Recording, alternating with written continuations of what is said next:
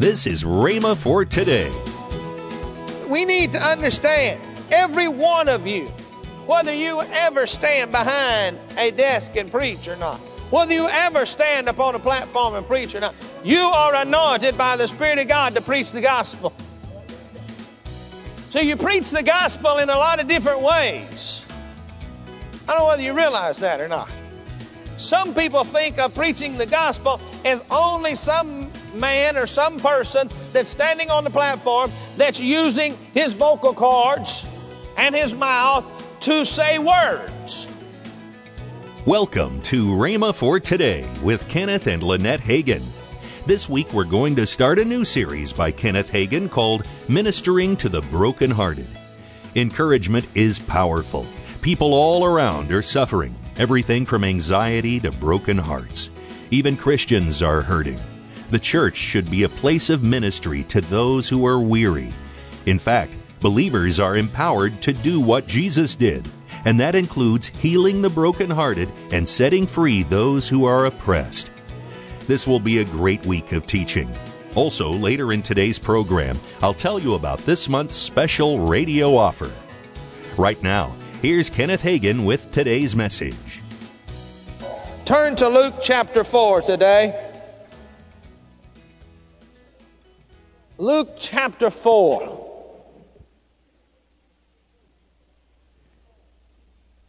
Let us begin reading with verse number 17. There was delivered unto him the book of the prophet Isaiah. When he had opened the book, he found a place where it was written, The Spirit of the Lord is upon me, because he has anointed me to preach the gospel to the poor. He has sent me to heal the brokenhearted, to preach deliverance to the captive, and recovering a sight to the blind, to set at liberty them that are bruised, to preach the acceptable year of the Lord. I want you to notice, particularly, this is Jesus reading from the prophet Isaiah. Verse 18, he says, The Spirit of the Lord is upon me because he hath anointed me to preach the gospel. Not only is this scripture fulfilled upon Jesus Christ, but each of us that are the sons and the daughters of God are also anointed to do the same thing. Or as many as are led by the Spirit of God, they are the sons of God, a neutral term there meaning whoever. We are also anointed. We need to understand that we have a responsibility to do the same things that Jesus did. If you ever notice, as you look into the Word of God, you will find that a lot of the things that the church is anointed to do and that individuals inside of the church are anointed to do are the same things that Jesus did. Anybody ever notice that? He laid hands on the sick and they recovered, and we are told to lay hands on the sick and to recover. He went about teaching and preaching and doing good and that's what it tells us to do. Amen. He was anointed by the Spirit to do certain things, and the Word of God tells us that we are anointed by the Spirit of God to do the same things in other places. I mean, you have to bring it all together. And we need to understand, every one of you, whether you ever stand behind a desk and preach or not, whether you ever stand upon a platform and preach or not, you are anointed by the Spirit of God to preach the gospel. So you preach the gospel in a lot of different ways. I don't know whether you realize that or not. Some people think of preaching the gospel as only some man or some person that's standing on the platform that's using his vocal cords and his mouth to say words. You can preach the gospel and never open your mouth. You can minister and never preach a sermon according to the way we think about preaching. All right? Now I want you to notice then Acts 1 and 8. But you shall receive power after the Holy Ghost has come upon you, and you shall be witnesses, witnesses, preachers. Same connotation is here, all right? Maybe not the same word, but the same connotation is there. Both unto me, both in Jerusalem and in Judea, and in Samaria, and into the uttermost parts of the world or the uttermost parts of the earth. World would be another translation that you could use, meaning the same thing. Now, let us begin to understand where we are to preach and to minister first. There are many hurting people in this world today. There are many people that are battered and bruised and brokenhearted and so forth and so on. But let us remember where our world is. Let us examine first our own world. You say, oh, yeah, our community. No, no, no. I want to bring it closer than that. I'm talking about inside the four walls of this church. I'm talking about right inside of the four walls of this church. That's our world first to minister to. Many people that are sitting in this room today are suffering from broken hearts.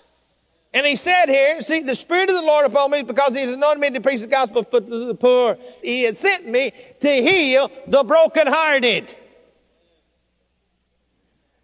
People are good at disguising themselves and showing that they're from the outside and the outward appearance, everything looks fine. But every time you come to church, you need to understand that you need to be sensitive to the Spirit and ready to minister. People are here with broken hearts.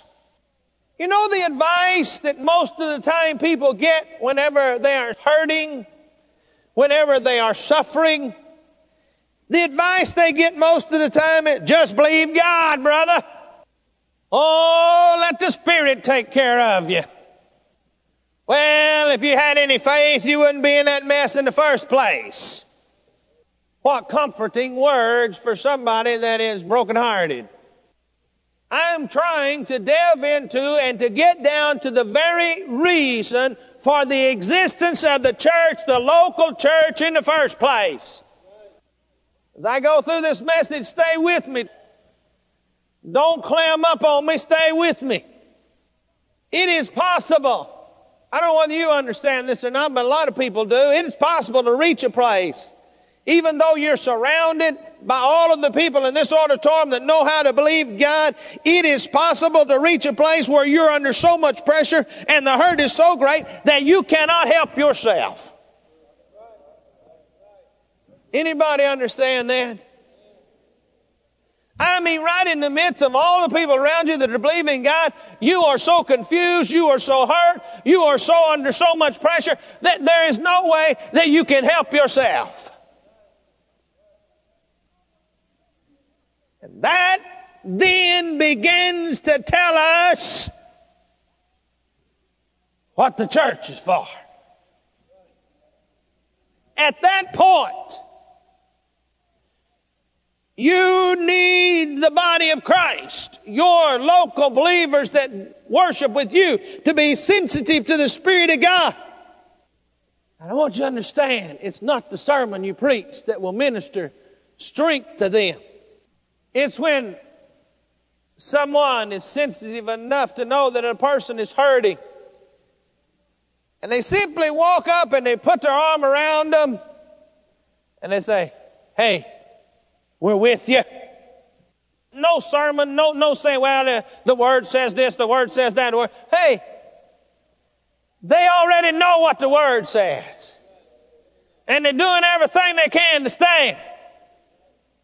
But it sure does minister to a hurting heart When somebody walks up and puts their arm around them and says, Hey, we with you. This is where you need to learn how to be sensitive to the Spirit. Maybe that person hasn't said anything to anybody. But you see, in your spirit, when the Lord says something to you, that person needs an encouraging word. Don't go over and don't, don't start looking for scriptures to give them. Just walk over around and say, Hey, we're with you. We love you. Hello? A handshake and say, eh, just look at, they don't even have to know anything. You don't even have to tell them that the Lord said anything to you. Just a handshake and say, hey, hang on.